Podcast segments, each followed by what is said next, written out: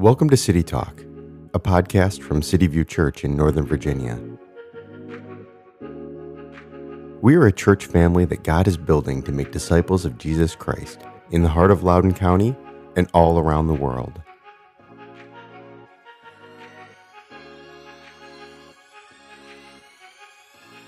Our words, what we say to others, as well as what we say about them, are like nuclear energy. They're powerful and have potential for great good or terrible destruction. How we speak to and about one another is an indicator of how we're doing as a church. Let's look at what Jesus' brother James had to say about this in chapter 3 of his book.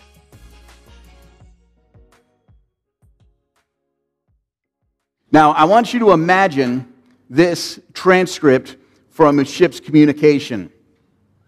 Voice number one Please divert your course 15 degrees to the north to avoid a collision.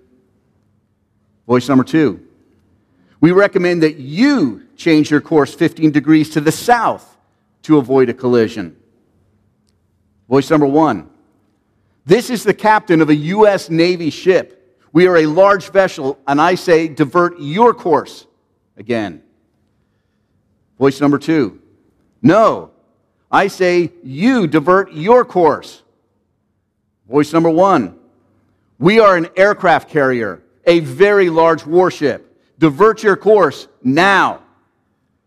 Voice number two We're the lighthouse. It's your call.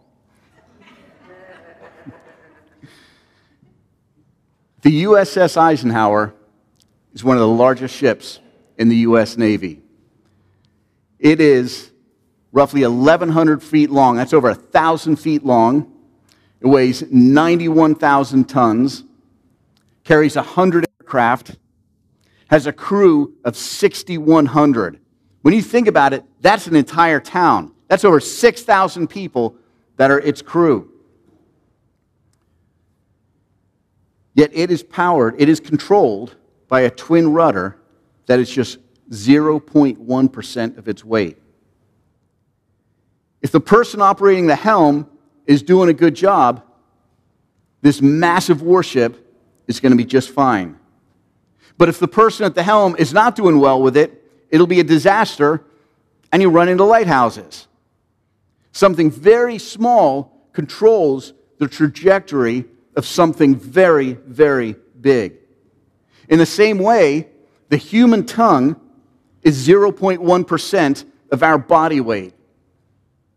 Yet the words that we say can shape the direction of our lives. Words matter, they're very important. Now, we're in the book of James. It's towards the end of your Bible. It's just five chapters long. It's a short, chap- short book. And James is really all about practical faith, how to live it out.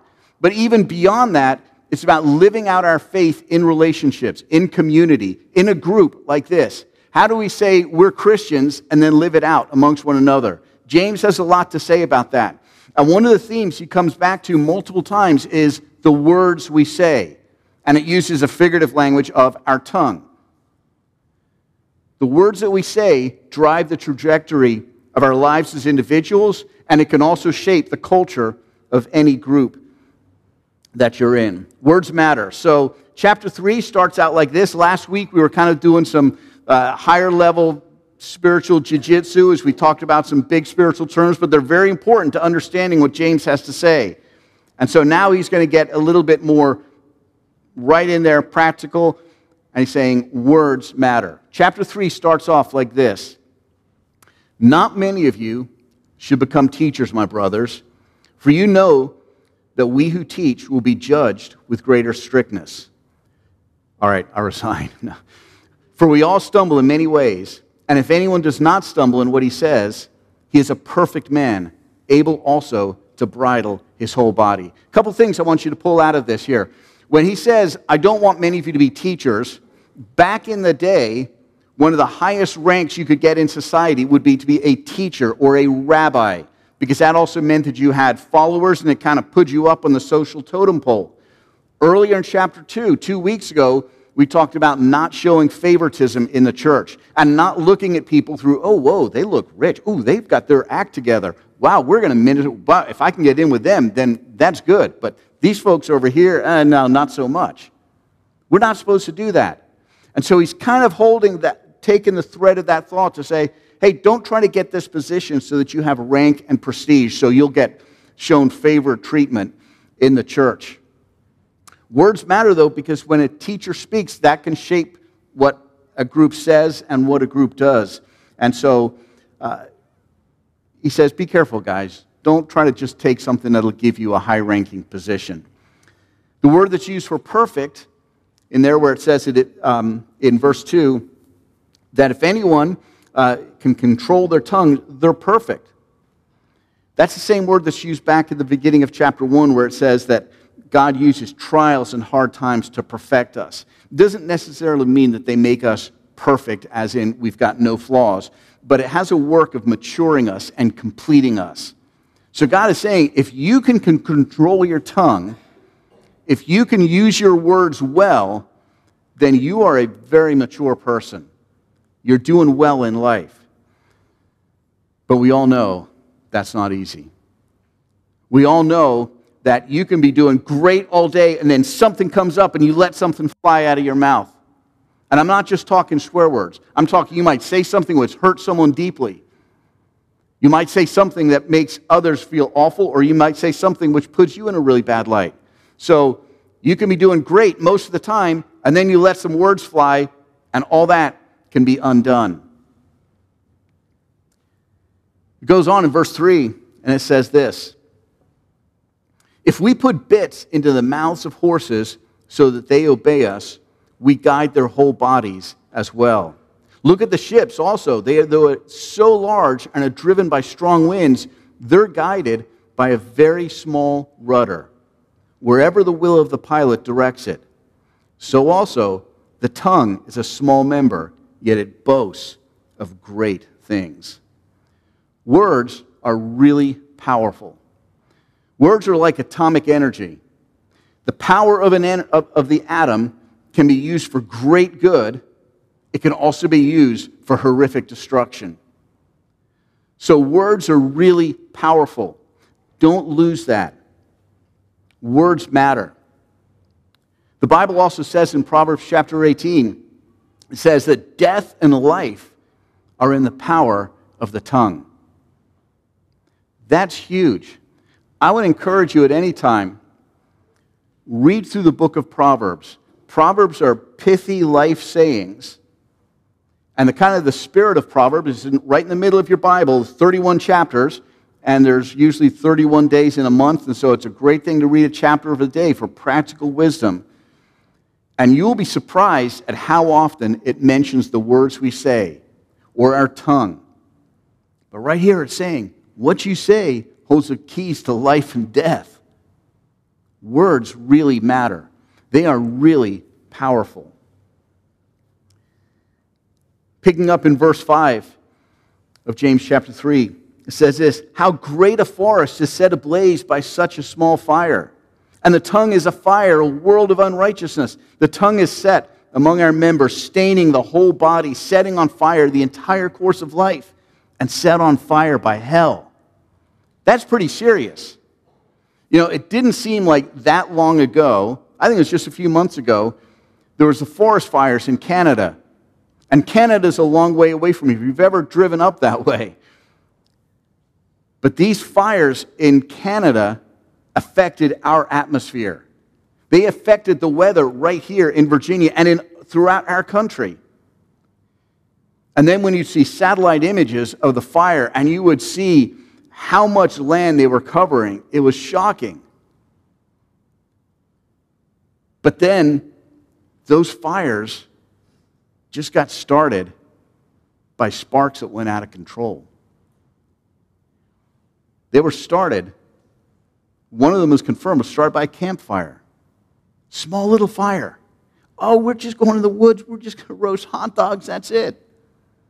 Little did they realize that a couple weeks later they're going to affect the weather hundreds of miles away. Huge impact. Words are really powerful. And so James uses three images right here. He uses, you know, you take this tiny little bridle and you can control a horse with it. Now, I've gone horse riding once in my life, and I question if that really works. It was kind of a terrifying experience for me. I'm very happy to still be alive and standing in front of you. You can control a horse, they say, with a bridle. An aircraft carrier can be controlled by a rudder that's 0.1% of its weight. And then he says a fire when it gets out of control. You know, in the ancient world, in the context that they were writing in, they didn't have fire departments. And in the cities, you had a lot of small buildings all close together. And fire could wipe out an entire city like that. So he says, Guys, I want your attention here. Do you realize how powerful your words are? You may not think much about what you say, but they can have a huge impact for good or for evil. The trouble is, he says this at the end of verse 6 and they're set on fire by hell, which is saying that the forces of hell, forces of evil, would love to have some say on what we say. Because the forces of evil know how powerful words are. And they will take our words and they would love to sow dissension among a group. They would love to use us to discourage other people. Words are powerful. The devil's mission is to steal, kill, and destroy the beauty that God intended us to enjoy. The devil is out there to kill, steal, and destroy. And one of his weapons of choice is our words. So, words really matter. Careers have been ruined, marriages destroyed, and friendships disintegrated by words, the things that people say. It's no wonder that the Bible says things like this about what we say. In Proverbs 10, it says, When words are many, sin is not absent. And that's something for any extrovert to think about. When words are many, sin is not absent. And then in Ecclesiastes, be not rash with your mouth, nor let your heart be hasty to utter a word before God. For God is in heaven, and you are on earth. Therefore, let your words be few. Sometimes it just seems like the more we speak, you've ever been in a situation where you go, Oh, I shouldn't have said that. And then you try to talk your way around it and you just dig a deeper hole and you dig deeper and deeper with more that you say. We need to think about what we say. We don't want the, our words to come directly from our heart. We need to think about what we say. And there's wisdom to thinking about what we say, when we say it, and how we say it. In verse 7, it picks up. It says, For every kind of beast and bird or reptile and sea creature can be tamed and has been tamed by mankind. But no human being can tame the tongue. It's a restless evil full of deadly poison. Didn't get much worse than that. How bad can it be when the Bible itself says your tongue, the words you say, is a restless evil? It's full of poison. And the reason for that is that our tongue is connected to our heart. Our tongue is connected to our heart because our tongue just regurgitates what's in our heart. Jesus said, the evil person, out of the evil in their heart, says evil things. Yet a good person, out of the goodness that's in their heart, says good things.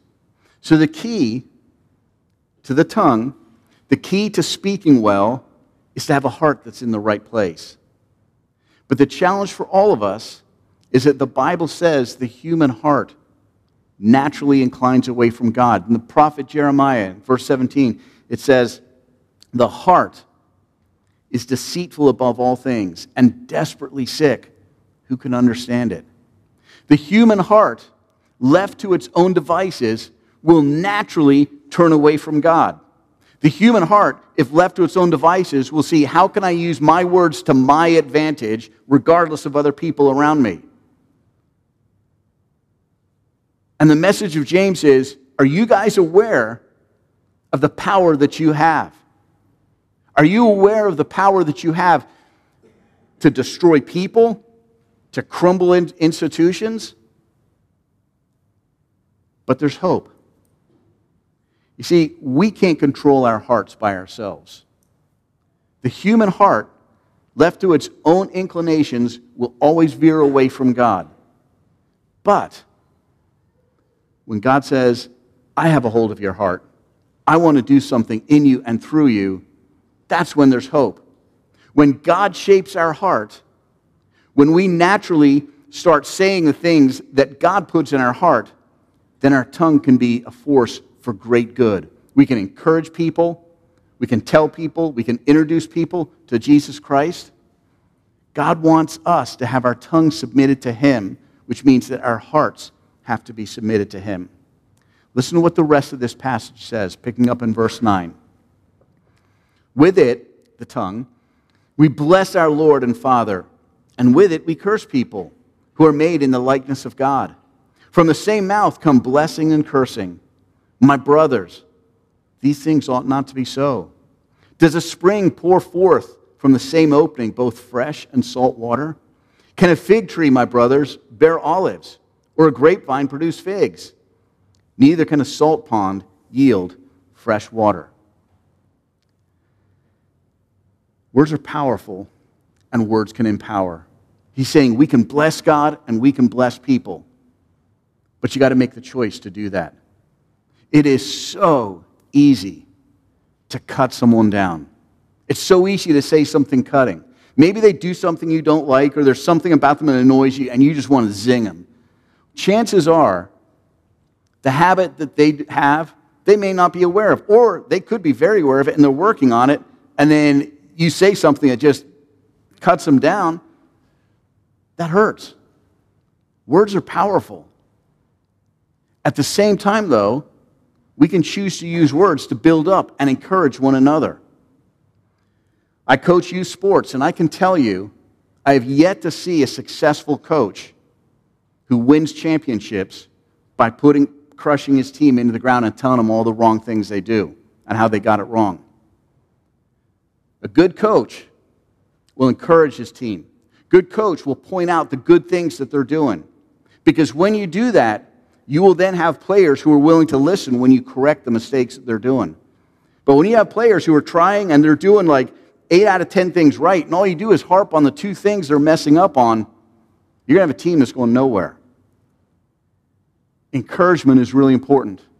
We want to be known as a church that build up one another, that encourage one another. We can get beaten up in the world, you can get beaten up on social media. This ought to be the place that you can come to where you know you're going to be encouraged and built up. And the best way we can do that is our words. We encourage one another. It's really important. Scripture says that the mouth of the righteous is a fountain of life. And we want to be life giving people like that. The mouth of the righteous is a fountain of life. We want to be a place where people are encouraged. We want to be a place where no one speaks ill of another person behind their back. We want to be a kind of place where our words are used for good and to build up. As I said earlier, words can ruin careers, destroy marriages, and disintegrate friendships. But they don't have to. Words can also advance a career, build a marriage, and strengthen friendships. Words can inflict horrible damage, or they can be life giving. It's up to us, the speakers, what those words become. God says, don't be, don't be one way with one group of people, different way with another group. Be consistent. Have hearts that are fully sold out to me And then you won't have to worry about the words that you say. Because if your heart is inclined to say, Lord, I am yours, as we sung earlier today, Lord, you hung on the cross for me. Lord, you rose for me. Lord, you, still, you live in me. When that grips our heart, then it will only be natural that good things come out of our mouths. But if we go through the day disconnected from God, not really appreciating all He's done, well, then the results are bad. So I'd say this the words that we use are incredibly powerful. They're like atomic energy. Words can destroy stuff, or words can provide life and power to thousands. The choice is ours. So let's tie this together with a few thoughts. First of all, your words reflect your heart. Your words are a reflection of your heart. Proverbs chapter 4, verse 23 says this Guard your heart above all else, for it determines the course of your life. Guard your heart. Be careful about what you let into your heart. Be careful what you allow to roll around in your heart, because what is on your heart will come out of your mouth. And so, legalism says, oh, I'm going to think about what I speak on. But the way of grace says, Lord, I'm yours. Lord, I want to be connected with you. And when we have that attitude, the natural overflow will be life giving words to those around us. So, words reflect your heart. One author said this bad things don't produce good things. And so, a person who is not right with God and walking daily in his presence cannot consistently speak pure and helpful words. So, it boils down to this for us to have words that have great good, we just need to be walking with God. A mark of, second thing is a mark of Christian maturity is what we do with our words. A mark of Christian maturity is what we do with our words. And that's in James chapter 1, and it's also right here in chapter 3. So, for all of us to think about the things that we say really reflect the condition of our heart. Does my language need cleaning up? Have I gotten sloppy with what I let out of my mouth? Do I kind of enjoy speaking about other people when they're not around? Because when they're not around to defend themselves, I can say some really rotten things about them. Do I love pointing out other people's flaws and mistakes when they're not around? Mature Christian doesn't do that. Are you known as an encourager? Can you come alongside someone and just with a way of words, and I'm not talking about cheesy little, you know, teamwork sayings, I'm talking about will you encourage those that you're around? Or are you the kind of person that when you're when they're around you, they walk away feeling more discouraged? A mature Christian is going to point people to Christ, and that is ultimately going to encourage. A mature Christian will use discretion in what they say and who they say it with. And then lastly, I'd say this. In Psalm 19, verse 14, it says this Let the words of my mouth and the meditation of my heart be acceptable in your sight, O Lord, my rock and my redeemer. What's interesting about this, and I won't read the whole psalm now, but I'd encourage you to read Psalm 19. Psalm 19 starts off with the splendor of creation and just having a sense of awe for how great God is. And then the response that the psalmist has to looking at creation and seeing how great God is is, Oh Lord, may the words of my mouth and the meditation of my heart be acceptable in your sight. We don't look at nature enough and just say, the Creator is awesome. There's something about just looking at the splendor of creation and getting things put in perspective. It's been said that the ancients in the evenings would look out at the stars. Today, we look at screens. We need to recapture a vision of how great God is. Have a vision for Him in His awesome splendor. And He said, Look at the world around you.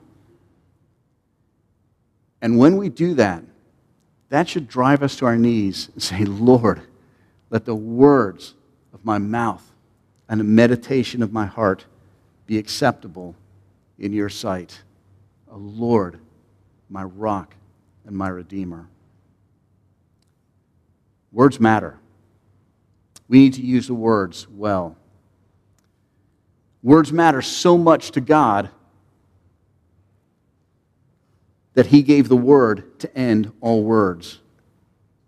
When he introduces the account of Jesus, he says, The word became flesh and dwelt among us. God saved the very, very best word to give us as a gift, and is Jesus. The word became flesh and dwelt among us. And here's why this matters so much God loves us as people, and he says, I want to have a good relationship with you. But the trouble is, we have sin in our hearts. We kind of have a natural inclination to bend away from Him. But God says, World, I love you so much that I'll give you a Savior. And He sent us the Word, Jesus. Jesus lived a perfect life, the life that you and I can never do. And He says, I'll do what needs to be done so that you can be made right with God. And Jesus went to the cross and died in our place there to pay a penalty for our sin that we could never pay by giving money to the poor, by going to church, or doing whatever good deed.